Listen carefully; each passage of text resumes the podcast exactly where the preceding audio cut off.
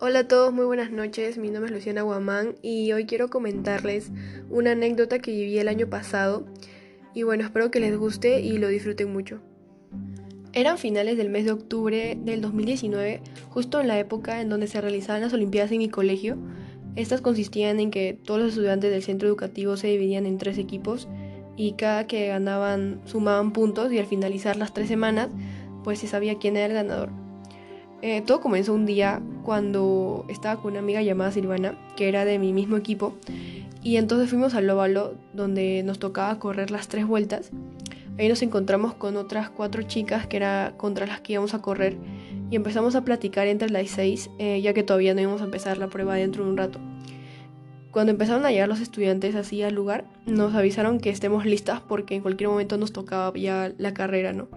Ya bueno, yo traía mi buzo, entonces, ah, pero abajo de eso llevaba una licra que era con lo que pretendía correr. También llevaba mi casaca, por lo que cuando nos avisaron que ya íbamos a empezar la prueba, me quité el buzo y la casaca quedándome con mi licra y mi polo. Sin embargo, no, no había caído en cuenta que dentro de mi casaca se encontraba mi teléfono. Entonces, yo dejé mis cosas junto a la de mis compañeras y me encaminé a la línea de partida para iniciar la carrera. Hasta ahí todo bien, terminó la carrera, hubo la premiación y permanecimos viendo a los demás estudiantes de diferentes grados competir en la misma destreza. Entonces, cuando todo acabó, fui a recoger mis cosas. Sin embargo, solo recogí mi pantalón y me olvidé de mi casaca, no, no me había dado cuenta. Entonces, pasó el tiempo, así pasó un montón de tiempo y yo seguía sin percatarme de que no había traído la polera conmigo. Hasta que por fin caí en cuenta de que la había olvidado en el óvalo, donde habíamos tenido la carrera. Entonces, yo en ese momento casi me da algo porque me acordé que tenía mi teléfono ahí, no, no me había acordado tampoco de eso, por lo que me apresuré a ir a buscarlo junto a Silvana porque me, acompañó. Cuando llegamos ya no había absolutamente nada, solo un par de tomatos ahí que estaban olvidados, pero no había ninguna casaca. Me asusté mucho porque no sabía en qué otro lugar lo pude haber dejado.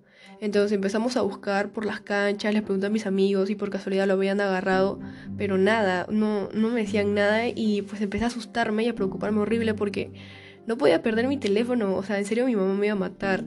No quería preguntarles a los profesores porque tenía miedo de que me llamara la atención por tener el celular en el bolsillo de la casaca. De todas formas, pues no lo había usado, pero iba a ser difícil como hacerles entender eso. Pero al ver que no estaba en ninguna parte, pues y no me quedaba de otra, fui donde el profesor Jorge y que era como el profesor de normas y le expliqué lo que había pasado. Me dijo que dónde había visto mi casaca por última vez, de que por qué tenía mi teléfono ahí y ese tipo de cosas.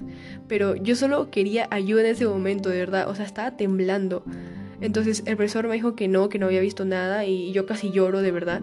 Le dije a mi tutora, la amiga Sibel, y me dijo que me fijara las cosas perdidas, eh, cosa que ya había hecho, pero tampoco estaba ahí. Se acercaba la hora de salida y yo seguía sin encontrar mi casaca, o sea, era encontrarla en ese momento o morir castigada el resto de mi vida. Hablé con el profesor Juan Carlos también, que era otro profesor de normas. Le expliqué lo que había pasado y me dijo que esté tranquila, que si lo había perdido en el colegio, pues que lo iba a encontrar.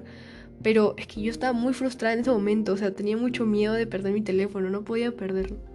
Fue la hora de salida y literalmente yo ya estaba preparada para enfrentar a mis papás, hasta que vino Juan Carlos y me dijo que el profesor Jorge quería hablar conmigo. Entonces yo pensé que era así por regañarme por algo de mi teléfono, pero cuando fui a su oficina me mostró una casaca y yo me demoré en darme cuenta que era la mía. Entonces empecé a tocar los bolsillos a ver si estaba mi teléfono ahí, es porque en sí era, eso era lo que más me importaba. Entonces veo, pero no, o sea, no estaba el celular en mis bolsillos y yo me asusté más todavía. Entonces veo y el profesor tenía mi teléfono en su mano. Y, y creo que nunca me había sentido tan aliviada en mi vida, de verdad. O sea, pero antes de que pudiera como agradecerle, este, me hizo prometer que nunca más tendría como el teléfono en mi casaca o en el pantalón, y menos que esté prendido, porque mi teléfono estaba prendido. Entonces yo le prometí que iba a ser así y, ya, me fui a mi casa tranquila, obviamente mi mamá nunca se enteró de esto, porque si no ahorita no estuviera contando esto, pero creo que fue una experiencia no tan linda en ese momento, pero ahora que lo recuerdo, me da gracia y creo que era una anécdota interesante que podía ser de su agrado. Bueno, eso fue todo. Gracias por escuchar esta mini historia. Yo soy Luciana Guamán y nos vemos hasta la próxima. Buenas noches a todos.